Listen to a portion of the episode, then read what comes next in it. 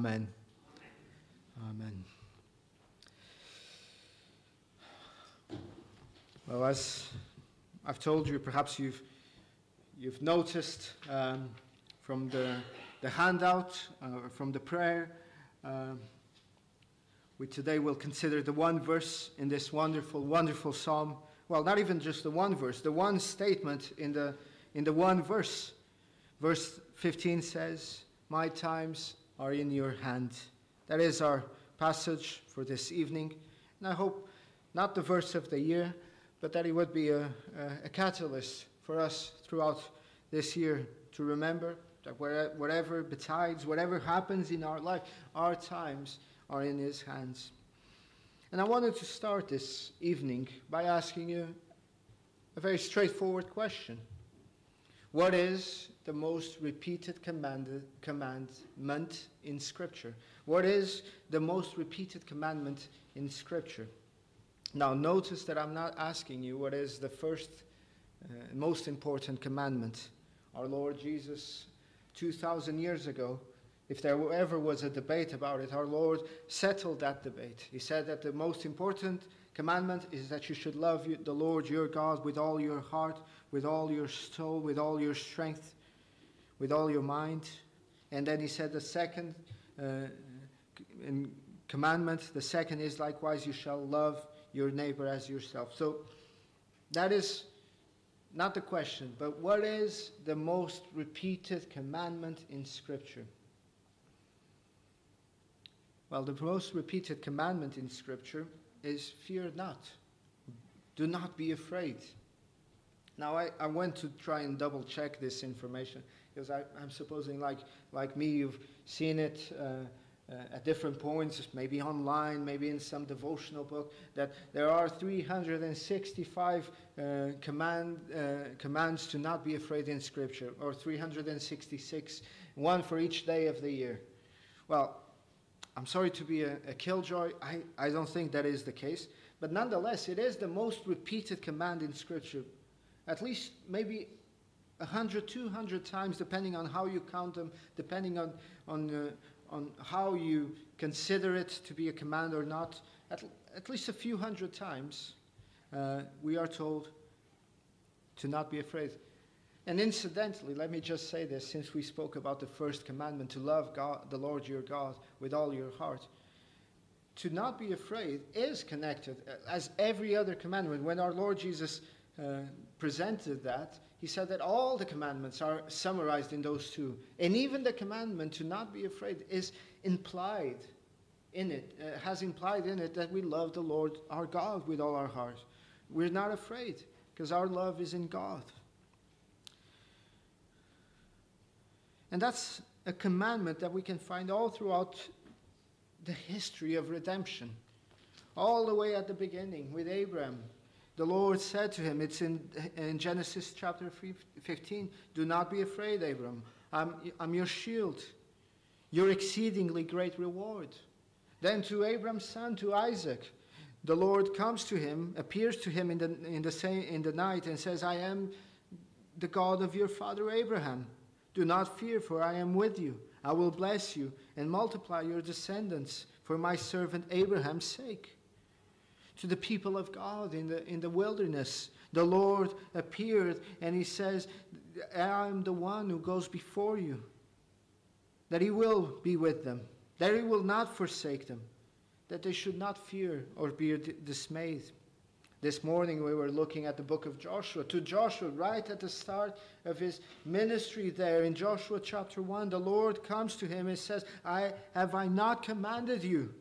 Be strong and of good courage. Do not be afraid, nor be dismayed, for the Lord your God is with you wherever you go. But it's not just the Old Testament. The New Testament, how many times our Lord Jesus said this to the disciples? In fact, just before the crucifixion, as the Lord is giving his dismissal address, he says to them, Let not your hearts be troubled.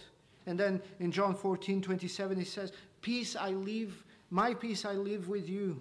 My peace I give to you. Not as the world gives, do I give it to you. Let not your heart be troubled, neither let it be afraid. And I could go on and on and on quoting these verses. But they are important. And they are perhaps the most repeated commandment because the Lord knows our frame. We know, he knows that we live in a world that is filled with uncertainty in the present. And when we start consider what, what will become of, of our lives, the future, and, and this next year, it is full of uncertainty.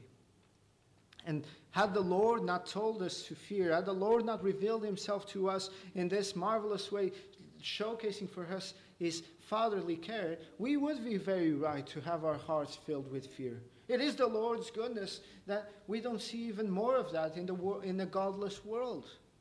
For what is our life? What can we control? So, at the beginning of this, or at the end of this year, at the beginning of this new year tomorrow, I think it would be good for us to remember in a very straightforward way uh, the fatherly care of our God for us. Because if there is one thing that we can be absolutely sure about 2024, well, if there are two things we can be absolutely sure is that we don't know what 24 is going to bring us, do we?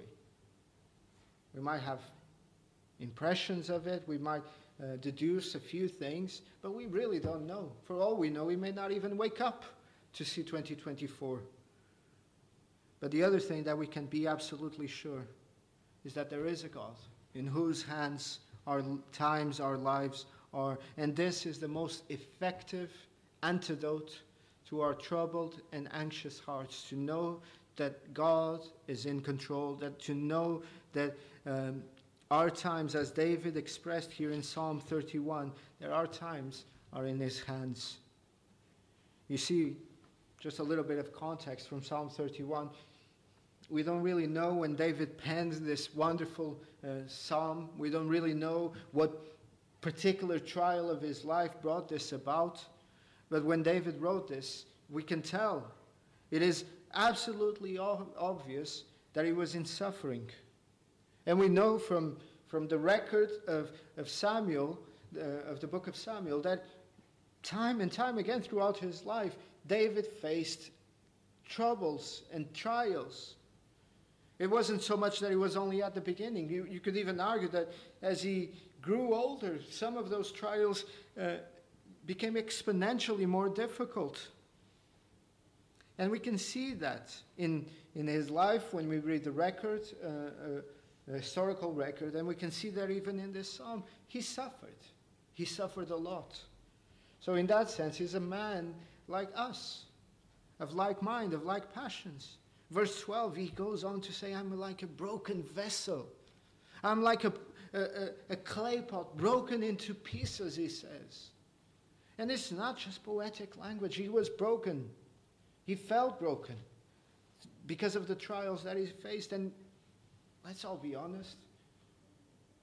We've all felt like that, haven't we? Broken vessels because of the difficulties in our life.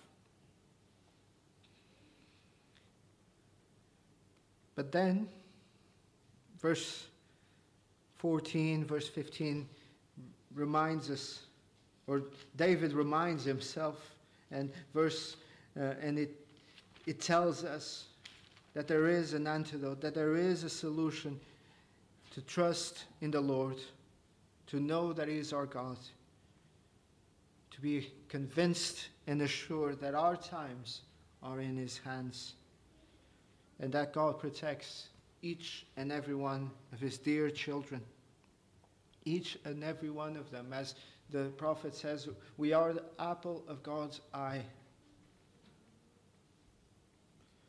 Isn't that a wonderful statement? Before we come to consider some of this, isn't that a wonderful statement? There are days, our times are in God's hands. I'm guessing most of us, we would be very satisfied to have our own lives in our hands. And that, that's not even truthful. We don't control e- everything, and therefore we don't control anything. We don't control everything, so therefore nothing is in our control. It would be wonderful if the Bible said that our lives are in the hands of the angels.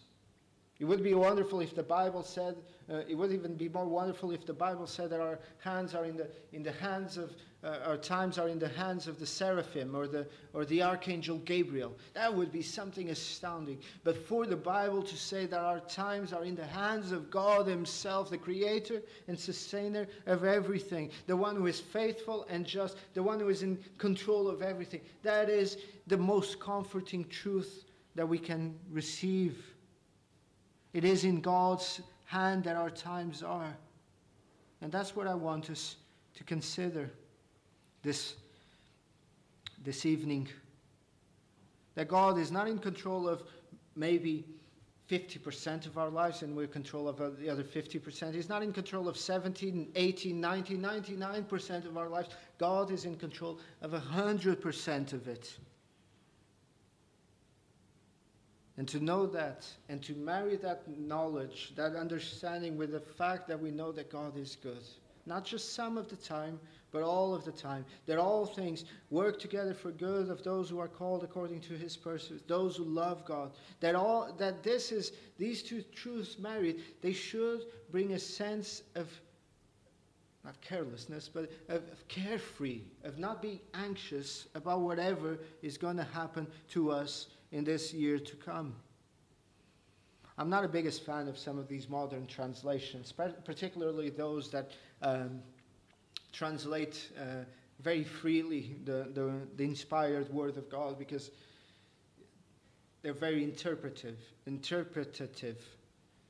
They're, I'd rather a, a more literal translation, but there is this one translation, the Good News Bible, that translates this verse. And I think with all its faults, with, with, uh, with uh, the freeness of translating it in this way, they captured the, the sentiment. My times are in your hands. This verse, the New Good News translation, tra- uh, translated it or paraphrased it better as I am always in your care. That's the idea. My whole life, past, present, and future, everything that pertains to my life, my family, my work, my, my, my, uh, my relationships, all of it, from birth to death, is in the hands of God. Everything.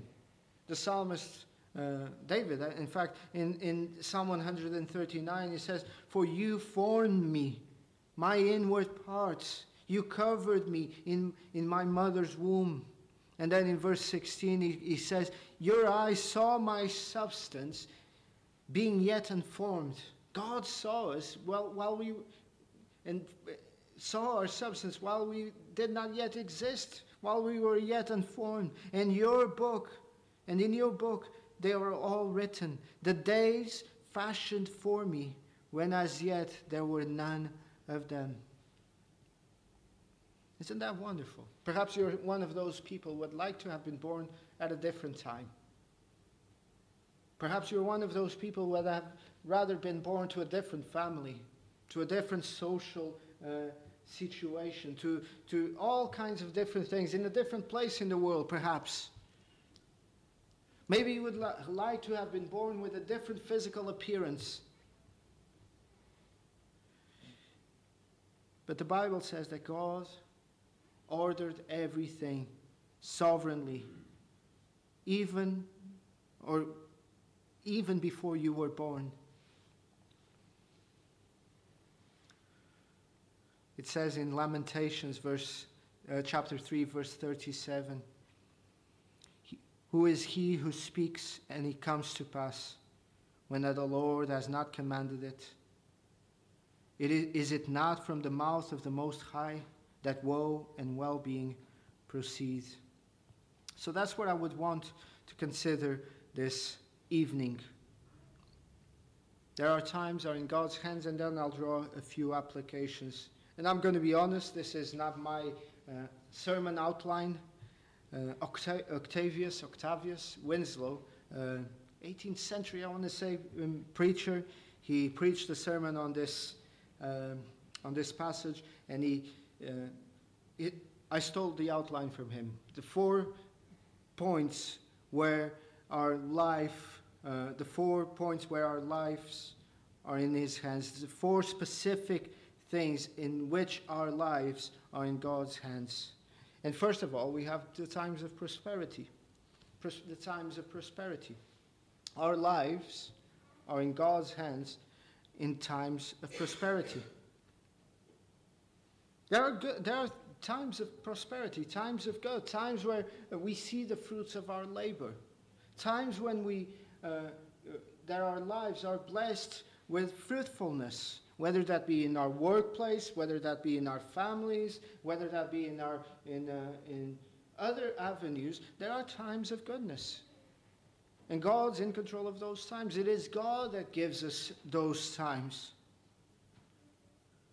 There are people who are diligent and they receive uh, from the diligence of their work, but, but it is God who gives us that good.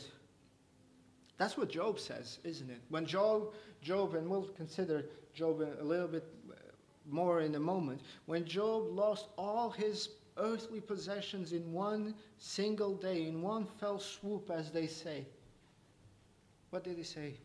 Shall we not receive the good and the bad? Shall we not receive the good? He's recognizing that God, that the Lord is the one that sends us the good times. His reaction was not, oh, the devil gave me good. Because sometimes we have that in Christianity, don't we? Uh, the, this ascetic, uh, monastical kind of sense that if you have anything good in your life, it's because uh, that's the devil tempting you. That's, that, that's bad. You should be poor. There were quite a few number of great heresies in the, in the history of the church because of this thinking that God cannot give you the good, prosper, prosperous times. But my brethren, my brothers and sisters, God can and does send us good. In fact, as the Lord was speaking to the people of Israel as they were in the wilderness in Deuteronomy, he says, Beware that you not, for, uh, Deuteronomy chapter 8, verse 11 and following, Beware that you do not forget the Lord your God by not keeping his commandments, his judgments, and his statutes, which I commanded you today. And this is where he comes in. Lest you, when you have eaten and are full, and have built beautiful houses and dwell in them, and when your herds and your flocks multiply, and your silver and your gold are multiplied, these are times of good, prosperity, and all that you have is multiplied. When your heart is lifted up, and you forget the Lord your God, who brought you out of the land of Egypt from the house of bondage, who led you through that great and terrible wilderness, in which were fiery serpents and scorpions, and thirsty land where there was no water, who brought water for you out of the flinty rock, who fed you in the wilderness with manna, which your fathers did not know, that he might humble you and that he might test you to do you good in the end. Then you say in your heart, My power and my might and the might of my hand have gained me this wealth. So you, you see what the sin uh, that uh, Moses was warning the Israelites about was. They, they were going to have plenty. They were going to live through prosperous times. And here already, Moses, from the part of God, is warning them be careful when you go through all of those things that you do not forget what the Lord has done. Be careful that you do not forget that it is the Lord that gave you that wealth, that is the Lord that gave you that blessing. Because there will come a time when the temptation to say in your heart, It was my power, it was my might, it was me that did it. It was me that gained this wealth. And then verse 18, and you shall remember the Lord your God, for it is he who gives you power to get wealth. He gives you that power. Paul describes a very similar sentiment in the New Testament with regards to times of prosperity. He says in 1 Corinthians 4 7, what, what do you have that was not given? And if, it, if you received it, why do you glory as if you did not receive it? It was given to you. It was a mercy. It was a gift. It was a grace. Why do you boast on these things? Or as we read in James chapter 4. There are those who, who, who think and in their prosperity, well, uh, tomorrow we'll go to such and such a city, we'll stay there for, for a year and we'll, we'll do business and we'll make a profit. And, and, and then James says, foolish, you're so, you're so stupid. You, Don't you know? Don't you know that if the Lord wills, everything will be taken away? It is the Lord that gives you this. In, uh, in good old fashioned English, we would say, don't count the chickens before they hatch. But that's how people act.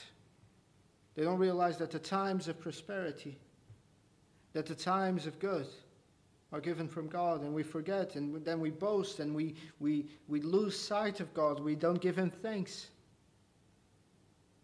You should say, James says, if the Lord wills, we'll go to such and such a city. If the Lord wills, we'll do this and that. And now, I'm not, sometimes people get this wrong. They think of, oh, if the Lord wills, is kind of a, a, a superstitious formula. Oh, you need to say it, otherwise uh, it will go bad with you. No, it's not about saying it every single time. I know perhaps all of us, we've met Christians like that. It becomes very pious, doesn't it?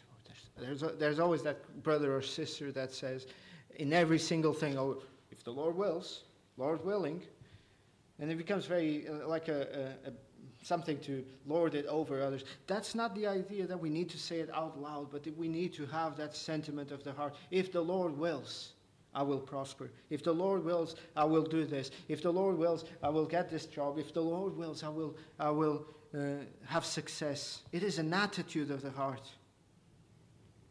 So that's the times of prosperity. They are in God's hands. So if it comes, be thankful. But there are also times of adversity. You cannot have the one without the other. The bright uh, sunshine and dark clouds flow from the same source. And the amazing thing, which I'm sure we all understand and we all lived and experienced through it, perhaps even in, in the same month, even in the same day, is that we can move from one state to the other in, in, a, in a moment's notice. It just happens. One moment, everything seems to be great, and all of a sudden, everything just comes tumbling down. It's most often in this, in this direction. Sometimes to go from adversity to prosperity, it's more of a gradual thing, but, but it is nonetheless the case. Now, uh, having said that, I'll say this Lord willing, this next year, um, at least that's the plan, Lord willing, we'll be considering the book of Ecclesiastes. And there's this wonderful, very famous, familiar passage to, to us that says that, that there are times. There are times of, of uh, uh, to laugh, there are times to weep, there are times to mourn, there is time to dance. And what we're told in Ecclesiastes is that all of this is things brought about and given by God. So the times of our adversity are in God's hands. Job knew about this. That's why Job says, Should we not receive from the Lord both the good and the bad? The Lord gives, the Lord takes away. Blessed be the name of the Lord. And now I'll, I would say this we need to be careful with some of Job's friends. A lot of what they say is really bad theology.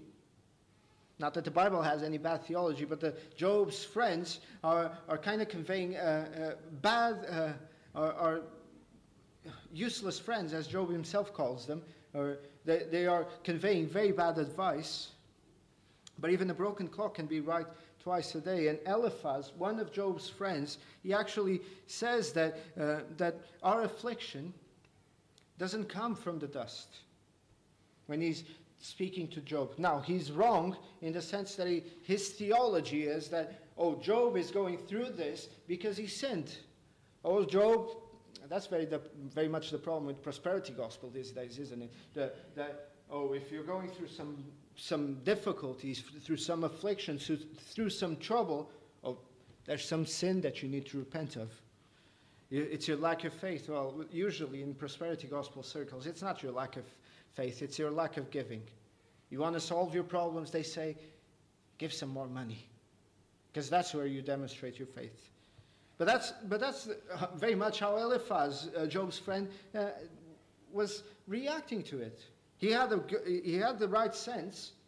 Affliction doesn't come from the dust, he says. Uh, uh, our, our times of trial and adversity are, don't come out of nothing. God sends it. His bad uh, interpretation is that, oh, that's because you sinned. That's his problem. But our affliction, our trouble, do not come out of nowhere. They are decreed by God. They come uh, into our lives through human agents. People do us wrong. People, people will be unjust towards us. Uh, uh, but our adversity is not down to fate, to cruel fate, as they say. It just so happens. Sometimes you hear it, and I probably am a little bit uh, guilty of saying this. It is a, something that often flows out of my mouth, uh, but it's a very fatalistic thing to say, and I, I do pray that the Lord would help me not to say it as much and not to think uh, or to express it in that way. It is what it is. That's how we express it so often. Is it is what it is. It's this fatalistic, well, affliction has come. It is what it is. That's not the way that we should express it. We understand that the good and the bad come from God, and we should be thankful for both because we know behind it there is a good God who is in control of everything. The, the, the, the prime example of this, brothers and sisters, the prime example of this is seen in the crucifixion of our Lord.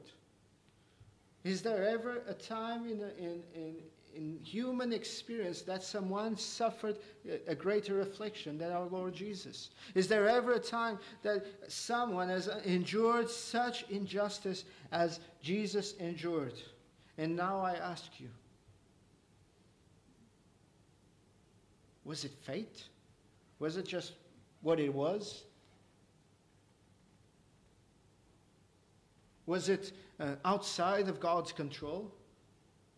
No, it was very much within God's decree that it would happen. God had decreed that, that his son would come and live and die for our sins on, on that cross. He was innocent, but he must die. And then the other side is you ask, well, what about human responsibility? Well, it's there. Did uh, Herod, Caiaphas, did, did they Pilate, did the, the, the, the Pharisees and the scribes and the Sadducees sin? Of course they did. Acts chapter 4 makes it clear. They did that wicked thing. And they will pay for that sin. But the wonderful thing, the comforting thing for you and me, brother and sister, is that in spite of that wicked thing that they did, God was not caught off guard. That in some mysterious way that I, that I don't think any human being can unpack or, un, or, or, or unravel this mystery. In some mysterious way, both man is absolutely and total, totally responsible for their actions and their sins, and yet God is in control of everything. That's why Paul just uh, bursts out in doxology when in Romans 11, after having expounded this mystery between human responsibility and, and uh, uh, or after have dealt in this mystery between human responsibility and, and uh, divine sovereignty, he bursts out and says, Oh, the depth of the riches of God's mercy, uh, wisdom and knowledge. How unfathomable are his judgments, how unsearchable are his ways. Who has understood the mind of the Lord? Who has become his counselor? No, no one. For from, from him and through him and to him are all things. To him be glory forever. So in, in 2024, brothers and sisters, I, I mentioned this this morning, we will have to drink cups of affliction. We will undergo adversity. We are going to suffer in different ways. But the comfort for, for us is that even in the midst of that suffering, we know that God has designed it for our good. In the world you will have tribulation, tribulation but be of good cheer. I have overcome the world, Jesus said.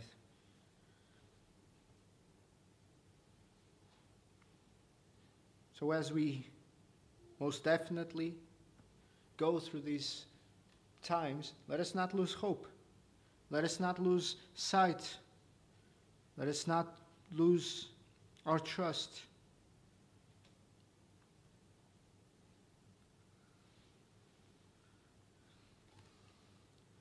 Because we understand that in some mysterious way, God has purposes in it. I love that hymn.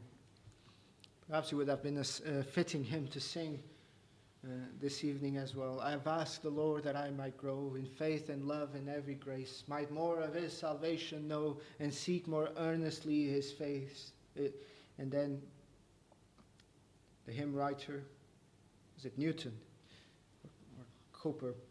One of the two. Instead of this, he made me feel the heathen evils of my woe. I'm not going to try and quote it anymore by, by heart. But that's the point. These inward trials, the hymn says, I employ from self and trust to set you free. That's how the Lord polishes us. That's how the Lord prepares us. That's how the Lord prepares us for, for heaven. And thirdly, not just our times of adversity and our times of prosperity, but our times of temptation. I'll be quick going through these last two. It's even stranger. Our times of temptation, our times of testing, not just the outward physical trials that we face, but inward phys- uh, spiritual trials and struggles that we face are in God's hands. I don't know which kind of trials and temptations spiritually we will undergo this year. But there are periods. The Bible calls it the evil day. There are periods where we undergo them. Paul under, underwent them. In Corinthians, he, he, he, to the Corinthians, he writes and he can, remembers how they were so despairing that they feared for life itself, that they were so uh, attacked that they, uh, that they were fearing uh, for life itself. It is God who sends, uh, who allows it to come into our lives. It's not God that tempts us, but God allows it for our good. To the Corinthians, Paul then goes on to say in chapter 10, verse 13, that no temptation befalls us except such is common to man and that God is faithful, will not suffer you to be tempted above what you are able, but with all temptation, He will give you a way of escape. Isn't that wonderful? You don't know which temptations you're going to face this year. I don't know which temptations you're going to face tomorrow. But in God's sovereign control over everything, He knows every single temptation you are going to undergo. And at the same time that He allows it to happen in your life, He is preparing a way of escape.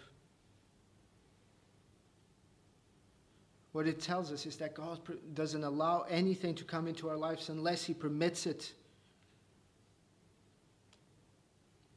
I love how the the authors of the 1689 Con- London Confession of Faith put it. And I'm going to read it to you. I'm going to read it slowly, and then we'll move on to the, to the next point. The perfectly wise, righteous, and gracious God often allows his own children for a time to experience a variety of temptations and the sinfulness of their own hearts. He does this to chastise them for their former sins or to make them aware of the hidden strength of the corruption and deceitfulness of their hearts so that they may be humbled. Why does the Lord allow this? Even spiritual troubles come into our lives so that we may be humbled. He also does this to lead them to a closer and more constant dependence on Him to sustain them to make them more cautious about, about all future circumstances that may lead to sin. Isn't that wonderful? How, if the Lord doesn't send us uh, temptations, we wouldn't be aware of them in the future, but slowly, as if introducing us to these. Uh, if the Lord doesn't allow, let me say it like this if the Lord doesn't allow us to undergo temptations, uh, we wouldn't be aware of them. We would be uh, uh, frail and, and, and, fragile, but the Lord allows us to undergo them t- uh, as if gradually so that we become more and more like Christ. And for other just and holy purposes. So, whatever happens, they, to finish the quote, so whatever happens to any of his elect happens by his appointment for his glory and for their good. How wonderful. And finally, uh, of the times that are in God's hands, let us remind ourselves, or this passage reminds us, that even our death, the time of our death, is in God's hands. Again, I'll come to, to Job, such a wonderful uh, piece of scripture. Job says this Since his days are determined, the number of his months uh, is with you. You have appointed his limits so that he cannot pass. Brothers and sisters, I said this morning, and I'll say it again none of us can be sure at the end of this year that we'll live, live to see the end of 2024. Is that troubling to you?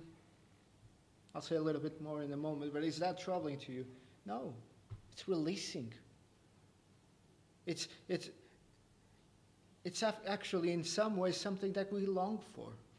Because to be at home with the Lord is much better than anything else that this life has to offer.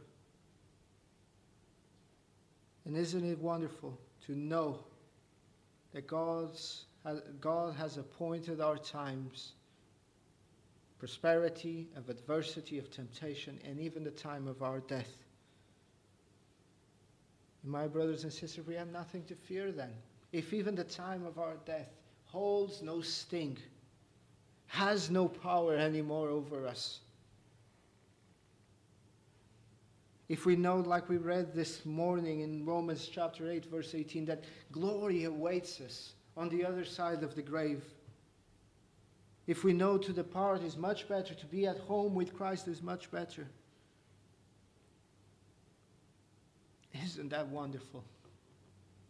Our life and our death in God's hands. The same hands, as we'll sing in a moment, the same hands that were crucified, that were pierced for our, for our sins, are now the hands that hold us up and protect us. I had a few points of application, but I, I did say to Peter just before that it was a dense sermon. Let me just, out of the four, I'll break it in half and I'll bring two applications.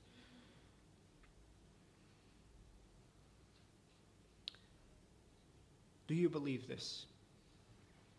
Speaking to Christians, do you believe that your times are in God's hands? Do you truly believe it? As I was saying this morning, there is such a thing as mental acquiescence, as mental understanding that absolute, does absolutely nothing for us in our lives. I'll give you a few examples. We know that eating junk food is very bad for our health. I know this. And yet, we still eat junk food. It doesn't really impact the way we live. So to know something is not the same thing as to act upon it. Some of you perhaps will say, you know, you know that all that caffeine is not very healthy for you. And I would say, yes, I know. So do you act upon it? No. So my question is, do you know, do you believe this, that God is in control of your life? Not just with a mental assent, not just I believe the doctrine, I, I teach the doctrine in Sunday school to the children, I, I speak the doctrine to my brother and sister when he's going through uh, different uh, difficult times. Uh, but do you know it? So that when you go through those difficult times, your heart is stilled by those same truths that our Lord Jesus said 2,000 years ago are not uh, two sparrows sold for a silver coin two sparrows that cannot even claim to have God as their father, but you can claim to have God as your father. Uh, and are you not so, not so much more worthy to the Father than those two sparrows? Not even a hair from your head will fall.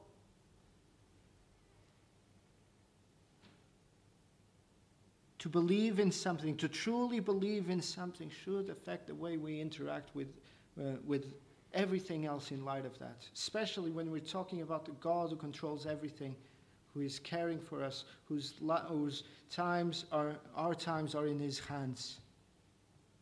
This God who is close to us. He's not far away. Note that in Psalm 31, verse 15, it's in his hands. These days, everything is done at a distance. We, we do Zoom, uh, we do classes at a distance, we do, at least we did, funerals at a distance. We did everything uh, by, by uh, over the internet, uh, at a, as if by remote control. But God says in His Word, there are times are in His hands. Close, not far away. His hands are not far away from, from uh, His presence. We're there.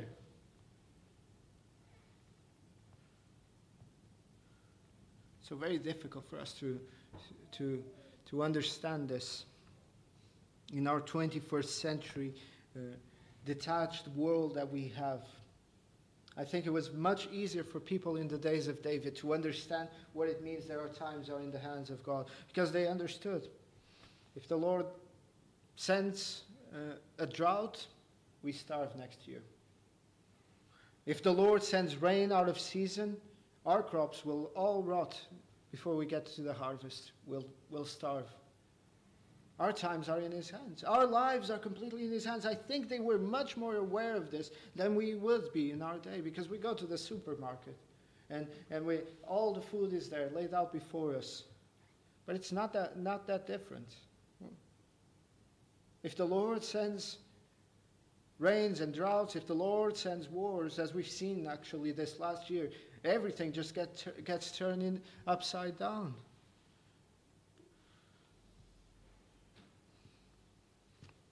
Let us remember.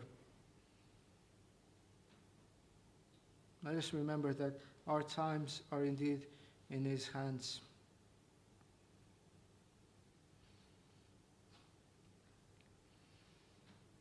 It's an, find it wonderful, and last point, that this psalm was very much, I, I think, well, not just think, I know, this psalm was very much on, the, on our Lord's mind as he was dying there on the cross. He quotes from this psalm Father, into your hands I commit my spirit. Same words that the psalmist David used. And isn't it wonderful that as he goes through this most excruciating trial, affliction, testing of his life that any man has ever known, it was the words of this psalm that brought comfort to our Lord Jesus. Even in the most trialing of circumstances. But I'll finish by saying this. In light of that, our Lord Jesus was taken to the cross because sin is an exceedingly detestable thing in the sight of the Lord. And yes, this passage speaks great comfort. If you're a believer and if you know yourself to be reconciled with God, I hope, like me, I hope I've managed to convey this to you. It brings great comfort. Even as we go through different difficulties, to know that our lives are in God's hands. Because we know those hands to be loving, caring, gracious, and merciful. So this comfort is only for you if you're a believer. If you're an unbeliever, you can have no such comfort. In fact, there is a, a sort of a parallel passage in the New Testament, in the book of Hebrews, that speaks about falling into the hands of God. Well, without having been reconciled to Him through His Son. It says that it is a terrible, awful thing to fall into the hands of the living God without having made uh, reconciliation, without having been made uh, right, without having settled your account with God, it is a horrible, terrible, awful thing to realize that your times are in His hands. The worst thing that can happen to a person that hasn't been reconciled to God is to fall into His hands without ever, without ever having repented of his sins.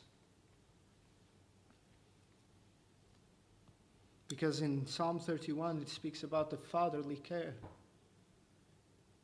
But in Hebrews, Hebrews chapter 10, and the last verse, I believe it's 31, speaks about falling into the hands of a righteous, holy, and just God who repays wickedness justly.